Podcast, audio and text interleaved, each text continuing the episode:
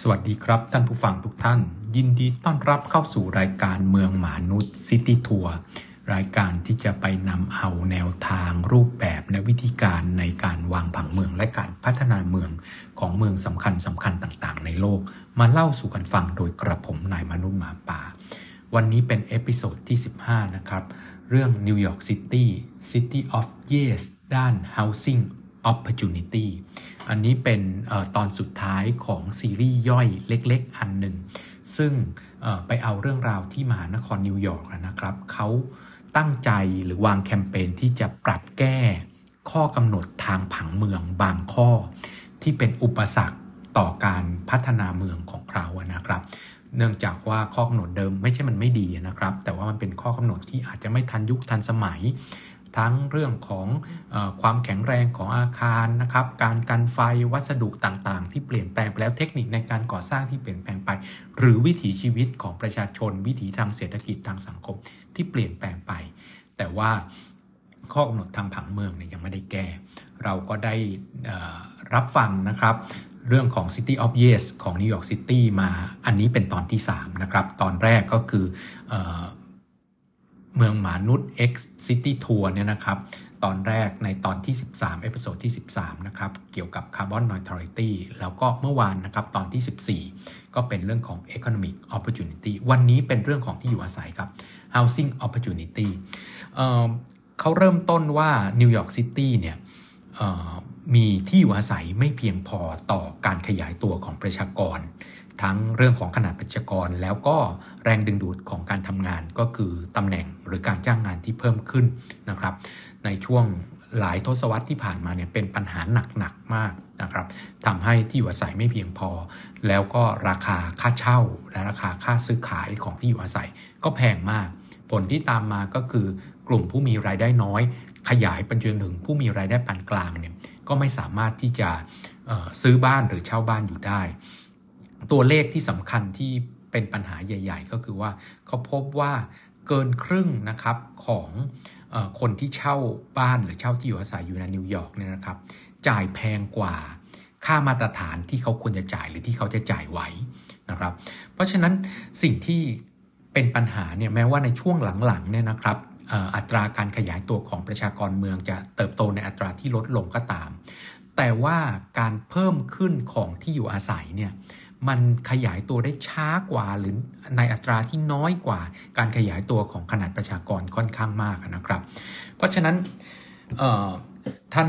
ตัวทนายกเทศมนตรีของรัฐนิวยอร์กเนี่ยก็พยายามจะแก้ปัญหาโดยเริ่มต้นง่าย ๆ ก่อนว่าพยายามให้มีที่อยู่อาศัยเพิ่มมากขึ้นด้วยการปลดล็อกข้อกำหนดทางผังเมืองบางอย่างนะครับ ที่เป็นอุปสรรคต่อการ สร้างที่อยู่อาศัยหรือทำให้มีที่อยู่อาศัยเพิ่มขึ้นเนี่ยเพื่อที่จะแก้ปัญหาการขาดแคลนที่อยู่อาศัย แล้วก็อีกข้างหนึ่งก็คือดึงราคาค่าเช่าเนี่ยลงมาอยู่ในอัตราที่ประชาชนจ่ายไหวประเด็นหลักๆนะครับก็คือว่าผลที่เป็นอยู่ทุกวันนี้ในมหานครนิวยอร์กเนี่ยมีปัญหาทั้งราคาค่าเช่าสูงนะครับ มีแรงกดดันที่จะต้องย้ายออกจาก ที่อยู่อาศัย เพราะว่าจ่ายค่าเช่าไม่ไหว การแบ่งแยกนะครับเรื่องของอระดับของรายได้นะครับยิ่งตัวค่าเช่าแพงเท่าไหร่เนาะก็เกิดการแบ่งแยกเกิดความเหลื่อมล้ำนะครับในการเข้าถึงที่อยู่อาศัยของคนหลากหลาย มีประเด็นปัญหาว่าคนแต่ละกลุ่มนะครับโดยเฉพาะยิ่งกลุ่มอายุนะมีคนรุ่นใหม่เข้ามาอยู่แล้วเกิดปัญหากับกลุ่มคนรุ่นเก่าหรืออ ตัวอาคารที่อยู่อาศัยทั้งหลายเนี่ยที่สร้างมาแบบเดิมเนี่ยไม่สอดคล้องกับความต้องการในการอยู่อาศัยของคนรุ่นใหม่นะครับ หรือว่าสิ่งที่ตามมาก็คือกลายเป็นปัญหาว่ากลายเป็นมีชุมชนแออัดนะครับ มีคนไร้บ้านเป็นจำนวนมาก แล้วก็เกิดเรื่องของการก่อเหตุก่อเหตุอาชญากรรมนะครับจี้ปล้นชิงทรัพย์อะไรต่างๆ เพิ่มขึ้นมากมาย เพราะฉะนั้น ในมุมของนักพัฒนาเมืองทั้งหลายเนี่ยเขามองว่าเรื่องของที่อยู่อาศัยเนี่ยเป็นองค์ประกอบสำคัญ เพราะมันคือตัวสำคัญที่สุดในหนึ่งในปัจจัย4นะครับ แล้วก็ทุกคนมองว่ามันเป็นเรื่องสำคัญมากๆ เพราะว่าการมีที่อยู่อาศัยเนี่ยคือความปลอดภัยของชีวิตทั้งตัวเองและทั้งครอบครัวนะครับ เพราะฉะนั้นแนวทางที่เขาจะต้องทำเนี่ยข้อที่ 1 ที่เขาคิดไว้นะครับ ว่าจะต้องเป็นที่อยู่อาศัยสำหรับทุกคน หมายความว่าจะต้องไม่มีใคร ขาดแคลนที่อยู่อาศัยที่ตัวเองจ่ายไหวนะครับ ไม่ใช่ขาดแคลนเฉยๆนะแต่ต้องขาดไม่ขาดแคลนที่อยู่อาศัย ในฐานะที่ตัวเองจ่ายไหว เพราะว่าในมหานครเนี่ยมีคนหลากหลายวิถี หลากหลายเชื้อชาติ หลากหลายเรื่องของระดับรายได้นะครับ แล้วก็ตอบรับตัวนี้ด้วยการขยายนะครับเรื่องของดิมsupply ของที่อยู่อาศัยนะครับเรื่องของอุปสงค์ของที่อยู่อาศัยที่เพิ่มขึ้น แล้วก็ขยายไปทั่วทุก พื้นที่ของเมืองแล้วก็ทุกชุมชนนะครับ เพื่อที่จะทำให้มีนะครับที่อยู่อาศัยที่เพียงพอ มีความสามารถที่ทุกคนจะสามารถที่จะเข้าถึงโอกาสในการที่จะมีที่อยู่อาศัยได้อย่างเหมาะสมกับความต้องการ ความพึงพอใจนะครับ แล้วก็ระดับรายได้ของตัวเอง เขาไม่ได้คิดแค่ในพื้นที่ที่มีความหนาแน่นสูงนะครับที่อยู่ชุมชนที่อยู่อาศัยที่มีความหนาแน่นสูง ขยายให้มันรองรับประชากรที่มีรายได้น้อยเพิ่มขึ้นเท่านั้น แต่เขาพูดถึงทุกพื้นที่ที่เป็นย่านของที่อยู่อาศัยนะครับ ที่จะต้องเปิดโอกาสให้ประชาชนเนี่ยเข้าถึงที่อยู่อาศัยได้ดีขึ้นนโยบายหรือมาตรการหลักๆนะครับของ City of Yes นะครับด้าน Housing Opportunity เนี่ยมันมีอะไรบ้างนะครับ ข้อที่1นนะครับเขาจะแก้ข้อกำหนดทางผังเมือง ที่มีข้อจำกัดเรื่องของประเภทหรือลักษณะของที่อยู่อาศัย เราก็เห็นนะครับผังเมืองทั่วๆไปอย่างของบ้านเราก็จะมีข้อกำหนดว่าในพื้นที่ที่อยู่อาศัยหนาแน่นน้อยนะครับ จะต้องมีโทษทีนะครับ ห้ามอาคารที่อยู่อาศัยประเภทไหน เช่น ห้ามอาคารชุดพักอาศัย เพราะมันเป็นเรื่องของที่อยู่อาศัย เป้าหมายคือเป็นที่อยู่อาศัยที่มีความหนาแน่นน้อย เป้าหมายคือบ้านเดี่ยวบ้านแฝดอะไรเงี้ยเป็นหลักนะครับ การที่เดิมเนี่ยก็คิดไว้ว่าถ้าเกิดเป็นเรื่องของอาคารชุดพักอาศัย หรือตัวอาคารที่อยู่อาศัยรวมเนี่ยสิ่งที่จะเกิดเป็นปัญหาก็คือ จะมีความหนาแน่นเกินกว่าที่การจะเป็น โซนนิ่งของที่อยู่อาศัยหนาแน่นน้อย ก็จะเกิดคมนาคมขนส่งจำนวนมากเกินไปกว่าโครงสร้างพื้นฐานคมนาคมขนส่งจะรองรับได้ เกิดการใช้น้ำใช้ไฟนะครับ เกินกว่าที่ย่านนั้นจะรองรับได้ก่อให้เกิดขยะมูลฝอยจำนวนมากเกินกว่าที่ย่านนั้นที่อยู่ห่างไกลเมืองนะครับมีการเข้าถึงของรถขยะที่ไม่ดีพอ หรือว่าอยู่ในระยะไกลเมืองเนี่ยต้องไปบ่อยขึ้นจนต้นทุนในการบริหารจัดการเมืองไม่เหมาะสม แต่ว่าเขาแก้ตรงนี้เพราะอะไรก็ที่ฟังมา เดิมที่ห้ามไว้ก็มีเหตุมีผลนี่แต่ว่าเขาบอกว่าที่อยู่อาศัยเนี่ยมันเปลี่ยนรูปแบบของตัวเองไปนะครับ การเป็นที่อยู่อาศัยหนานแน่นน้อยเนี่ยแล้วก็โครงสร้างพื้นฐานต่างๆเนี่ยมันอยู่ในรูปแบบไหนก็ได้ในลักษณะที่เป็นที่อยู่อาศัยหนานแน่นน้อย ที่อยู่อาศัยรวมนะครับหรืออที่อยู่อาศัยแบบกลุ่ม หรือว่าตัวอาคารชุดพักอาศัยเนี่ยก็สามารถที่จะมีห้องขนาดใหญ่นะครับ ที่สอดคล้องกับการเป็นที่อยู่อาศัยหนาแน่นน้อยได้ แม้ว่าจะเป็นเรื่องของอาคารชุดพักอาศัยหรือ ตัวของที่อยู่อาศัยรวมก็ตามที เพราะฉะนั้นสิ่งที่เขาเขาจะปลดล็อกตัวนี้นะครับในเชิงของผังเมืองก็คือว่าเขาจะอนุญาตหรือไปไปแก้นะครับข้อห้ามต่างๆ ที่เกี่ยวข้องกับประเภทหรือรูปแบบ หรือตัวของลักษณะของที่อยู่อาศัยนะครับให้สามารถสร้างได้หลากหลายขึ้น โดยใช้เกณฑ์อื่น เช่นความหนาแน่นเป็นเกณฑ์ แทนที่จะไปล็อกที่เป็นเรื่องของประเภทที่อยู่อาศัยนะครับ ต่อมานะครับข้อ 2 ที่เขาจะแก้ไขข้อกำหนดทางผังเมืองก็คือว่าเขาจะทำให้นะครับผังเมืองเนี่ยสามารถตอบสนองกับการมีที่อยู่อาศัย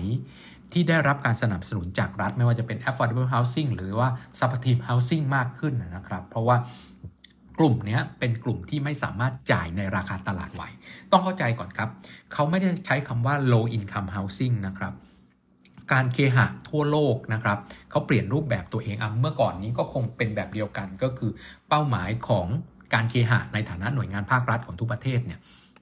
ตอนเริ่มต้นเนี่ยเป้าหมายก็คือผู้มีรายได้น้อยแหละ แต่ว่าเมื่อโลกมันเปลี่ยนไปนะครับเขาก็พบว่าที่อยู่อาศัยที่มนุษย์ต้องการเนี่ยส่วนใหญ่แล้วอยู่ในเมืองนะครับ ที่รัฐจะต้องมาช่วยเหลือเนี่ย แล้วเขาก็พบว่าจริง ๆ แล้วในเมืองเนื่องจากราคาที่ดินแพงมีคนอยู่เป็นจำนวนมาก ทรัพยากรที่ดินขาดแคลนมากนะครับ เพราะฉะนั้นคนที่ไม่มีที่อยู่อาศัยในราคาที่สอดคล้องกับฐานะหรือรายได้ของตัวเองเนี่ยมันไม่ใช่แค่ผู้มีรายได้น้อย มันขยายขึ้นจนถึงกลุ่ม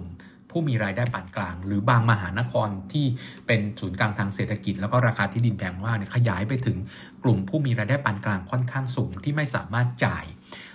ค่าที่อยู่อาศัยในราคาตลาดได้นะครับ เพราะฉะนั้นสิ่งที่เขาทำเนี่ยเขาบอกว่า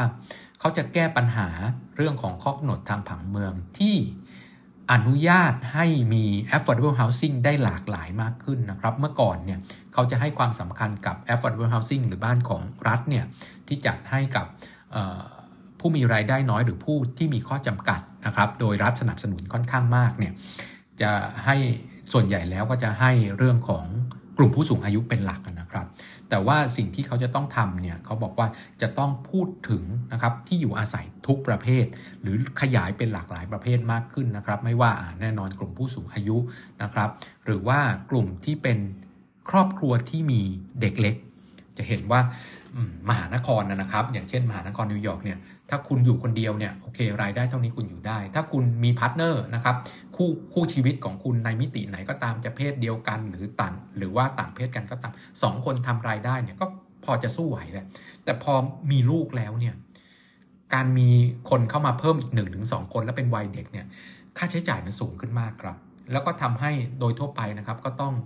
ย้ายไปอยู่ในที่อยู่อาศัยที่สามารถจ่ายไหว ซึ่งตัวนี้รัฐเล็งเห็นว่าคุณภาพชีวิตมันจะลดลงนะครับ แล้วก็ถูกบีบให้ไปอยู่ในพื้นที่ที่หรือว่าประเภทที่อยู่อาศัยที่ไม่เหมาะสมกับการใช้ชีวิต หรือว่าระดับรายได้เขา เพราะฉะนั้นเขาก็มาให้ความสำคัญกับกลุ่มที่มีความหลากหลายมากขึ้นนะครับ โดยการปลดล็อกข้อกำหนดทางผังเมือง ต่อมานะครับก็คือเอเขาจะไปปรับแก้ข้อกำหนดทางผังเมืองที่จะทำให้การ ไปเอาอาคารที่ไม่ได้ใช้งานแล้ว หรืออาคารที่อยู่ในลักษณะที่ไม่เหมาะสมต่อการใช้งานนะครับ ที่ถูกทิ้งร้างไว้อะพูดง่าย ๆ มาเปลี่ยนเป็นที่อยู่อาศัยได้ง่ายขึ้น นึกถึงครับประเภทตัวประเทศที่เขาพัฒนาแล้วเนี่ยมาตรฐานความปลอดภัยนะครับ เรื่องของเซฟตี้ทั้งความแข็งแรงของอาคารนะครับการกันไฟนะครับ และอื่นๆเนี่ยมันเป็นประเด็นหลักละ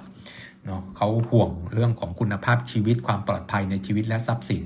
ของคนของเขาค่อนข้างมาก แต่ตัวเนี้ยความเป็นห่วงตรงนี้มันทำให้อาคารที่ถูกทิ้งร้างหลาย ๆ แห่งเนี่ยมันโดนข้อกำหนดต่าง ๆ มากมาย จนไม่สามารถที่จะเออ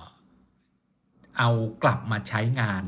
มันได้ในราคาที่เหมาะสมนึกออกไหมครับ คุณมีเงินนะคุณไปทำการปรับปรุงอาคารเก่า ทุ่มเงินแค่ไหนก็ได้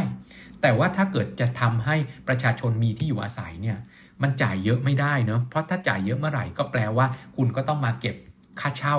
ที่อยู่อาศัยนะครับ เปลี่ยนเป็นที่อยู่อาศัยเปลี่ยนอาคารเก่าอาคารที่รับเป็นที่อยู่อาศัย ถ้ามันต้องลงทุนมากเมื่อไหร่เนี่ย ก็กลายเป็นว่าเมื่อเปลี่ยนเสร็จแล้วมาเป็นที่อยู่อาศัย ราคามันก็แพงเกินกว่าที่ประชาชนในกลุ่มเป้าหมาย หรือผู้มีรายได้ที่ไม่สามารถจ่าย ในราคาตลาดไหวจะรับได้อยู่ดีนะครับ เพราะฉะนั้นถ้าข้อกำหนดทางผังเมืองที่เป็นอุปสรรคต่อการปรับปรุงหรือเอาอาคารที่ถูกทิ้งร้างมาใช้งานใหม่อีกครั้งมันง่ายขึ้นเนี่ยก็แสดงว่าต้นทุนของออคนที่เป็นนักลงทุนไปปรับปรุงอาคารเดิมเนี่ยมันก็ลดลงเขาก็สามารถให้เช่าในราคาถูกลงได้ เพราะฉะนั้นเขาก็มองว่าอาคารเก่าทั้งหลายอาคารที่ถูกทิ้งร้างเนี่ยเป็นโอกาสในการเพิ่ม supply ของที่อยู่อาศัย แล้วก็ทำให้ราคาค่าเช่าต่างๆเนี่ยถูกดึงลงมาในราคาที่ประชาชนจ่ายไหวมากขึ้นด้วย เช่น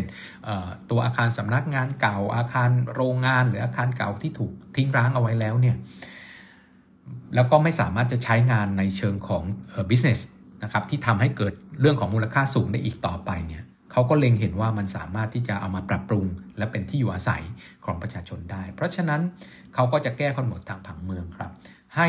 สามารถที่จะปรับปรุงนะครับ ดึงอาคารเก่าเนี่ยมาใช้ได้ง่ายขึ้น แล้วก็การขออนุญาตใช้งานนะครับ ก็จะง่ายขึ้นตามไปด้วยนะ แต่ไม่ได้ยกเว้นข้อกำหนดด้านความปลอดภัยนะครับ แต่ด้วยเทคโนโลยีด้วยวัสดุในรูปแบบใหม่และอื่นๆเนี่ยก็สามารถที่จะทำให้การเอาอาคารเก่ามาปรับปรุงเนี่ยมันทำได้ง่ายขึ้นกว่าข้อกำหนดเดิมที่วางไว้นะครับ ข้อต่อมานะครับที่เขาต้องการทำก็คือลดที่จอดรถกับ รถที่จอดลดลงให้เหลือตามความจำเป็นเท่านั้น เพราะว่าที่จอดรถในอาคารที่อยู่อาศัยเนี่ยแน่นอนข้อกำหนดทางผังเมืองของเมืองใหญ่ ๆ ในโลกก็เหมือนกับบ้านเรานะครับ ก็จะกำหนดว่าต้องมีที่จอดรถไม่น้อยกว่า กี่คัน ถ้ามีพื้นที่ใช้สอยประเภทนี้ในขนาดพื้นที่เท่านี้ก็ถูกคำนวณออกมาครับ เช่นบอกว่าพื้นที่พาณิชยกรรม 60 ตารางเมตร ต้องมีที่จอดรถ 1 คัน โรงแรม1 1ห้องนะครับ ต้องมีที่จอดรถ1คันอะไรอย่างนี้ยครับ เพราะฉะนั้นมันก็มีข้อกำหนดของที่อยู่อาศัยเช่นกันแล้วเขาก็พบว่าการมีข้อกำหนดที่จอดรถมากเกินไปแบบที่แบบที่เป็นอยู่ในมหานครนิวยอร์กตอนนี้เพราะว่ามันฐานมันมาจากนะครับประเทศอเมริกาเนี่ยเมืองมัน ถูกออกแบบมาเพื่อตอบสนอง แล้วก็ข้อกำหนดทางกฎหมายก็เช่นกันครับออกแบบมาเพื่อตอบสนอง การมีรถยนต์ส่วนตัว เพราะฉะนั้นเขาก็เล็งเห็นว่ามันข้อข้อกำหนดทางผังเมืองเนี่ยมันต้องการที่จอดรถในอาคารที่อยู่อาศัยมากเกินไป เพราะฉะนั้นผลก็คือราคาที่อยู่อาศัยแพงครับ เพราะว่าต้นทุนในการก่อสร้างและการดูแลค่าจอดรถก็ต้องถูกยัดกลับเข้ามาในราคาขาย หรือราคาค่าเช่าของที่อยู่อาศัย แล้วก็ นอกจากแพงขึ้นแล้วก็ยังทำให้อาคารนะครับไม่เป็นมิตรต่อการเดินเท้านะครับไม่มีความปลอดภัยมีรถเข้าออกนะครับตัวอาคารเป็นจำนวนมากประชาชนก็เดินไม่สะดวกนะครับ แล้วก็มันก็ทำให้เสียพื้นที่ไปครับ เช่นที่อยู่อาศัยเนาะถ้าถูกข้อกำหนดบ้านบ้านเดี่ยวเนี่ยถ้าถูกข้อกำหนดว่าต้องมีโรงจอดรถไม่น้อยกว่าเท่านี้เท่านี้ตามขนาดพื้นที่ของบ้านเนี่ยสิ่งที่จะต้องลดลงคืออะไรครับ เช่นห้องสำหรับเด็ก นะอาจจะหายไปพื้นที่โซนที่มีความปลอดภัยอยู่บนระดับดินสำหรับคนแก่นะครับที่อยู่ในที่ยังอาศัยอยู่ในครอบครัวเดียวกับกลุ่มคนวัยกลุ่มคนวัยทำงาน เพราะฉะนั้นสิ่งที่เกิดขึ้นเนี่ยที่เขาพยายามจะทำเนี่ยในฐานะ City of Housing Opportunity เนี่ยเขาก็บอกว่าเขาจะให้ความสำคัญกับชีวิตของประชาชนนะครับความเป็นอยู่ของประชาชนมากกว่าที่จอดรถ แล้วก็จะลด นะครับข้อกำหนดทางผังเมืองที่ต้องมีที่จอดรถกี่คันกี่คันเนี่ยลดข้อกำหนดลงนะครับ แล้วก็ทำให้การเดินเท้าและการใช้รถใช้ถนนเนี่ยมีความปลอดภัยขึ้น เพราะว่ารถตัวจำนวนรถที่จะวิ่งนะครับมาหาที่จอดรถเนี่ยลดลงนะครับ แล้วก็จะทำให้ราคาของที่อยู่อาศัยนะครับ มีราคาถูกลง เพราะว่าเสียพื้นที่ในการที่จะเป็นที่จอดรถลดลงตามไปด้วยนะครับ ต่อมานะครับ ก็ข้อกำหนดอีกอันหนึ่งนะครับ ที่จะแก้ไขก็คือ เป็นข้อกำหนดที่ทำให้เจ้าของบ้าน หรือเจ้าของอาคารขนาดเล็ก ซึ่งเป็นเป้าหมายของการปรับปรุงเป็นที่อยู่อาศัยเนี่ยสามารถที่จะปรับปรุงนะครับเปลี่ยนแปลงอาคารของตัวเองอะได้ง่ายขึ้น เพราะว่าแน่นอนว่าตัวอาคารที่อยู่อาศัยเนี่ยมันอยู่ไปมันก็พังก็โทมหรือว่ามันเปลี่ยนคนอยู่อาศัยเนาะเช่นเขามีคนย้ายออกไปมีคนกลุ่มใหม่ที่มีวิถีแบบใหม่เข้ามาเนี่ย ราะฉะนั้นมันต้องปรับปรุงทั้งทำให้อาคารมีความแข็งแรง แก้ไขปัญหาความเสื่อมโทรมปรับนะครับในรูปแบบให้สอดคล้องกับความต้องการของกลุ่มคนใหม่ หรือผู้อยู่อาศัยใหม่ที่เข้ามา หรือผู้ใหญ่ผู้อยู่อาศัยเดิมครับ มีอายุมากขึ้นหรือเปลี่ยนแปลงมีคนในครอบครัวมากขึ้นก็ต้องการปรับปรุง แต่ข้อกำหนดทางผังเมืองเนี่ยมันปรับปรุงได้ยากนะครับแล้วก็เสียเงินเป็นจำนวนมากนะครับมีมีต้นทุนสูง เพราะฉะนั้นสิ่งที่จะแก้ไขข้อกำหนดทางผังเมืองในประเด็นนี้ก็คือทำคือข้อเขาบอกว่าข้อกำหนดทางผังเมืองเดิมเนี่ย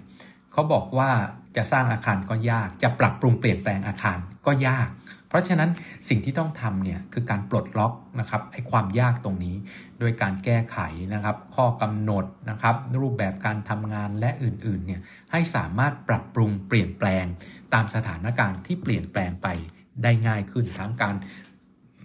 เปลี่ยนก้าวเข้าสู่กลุ่มวัยใหม่ การมีสมาชิกในครอบครัวเพิ่มขึ้นหรือลดลง หรือวิถีที่เปลี่ยนแปลงไป หรือมีคนกลุ่มใหม่เข้าก็ต้องปรับปรุงได้ง่ายขึ้นนะครับ นี่คือประเด็นใหญ่ๆนะครับสำหรับ City of Yes ด้าน Housing Opportunity ที่มหานครนิวยอร์กพยายามแก้ข้อกำหนดทางผังเมือง เพื่อทำให้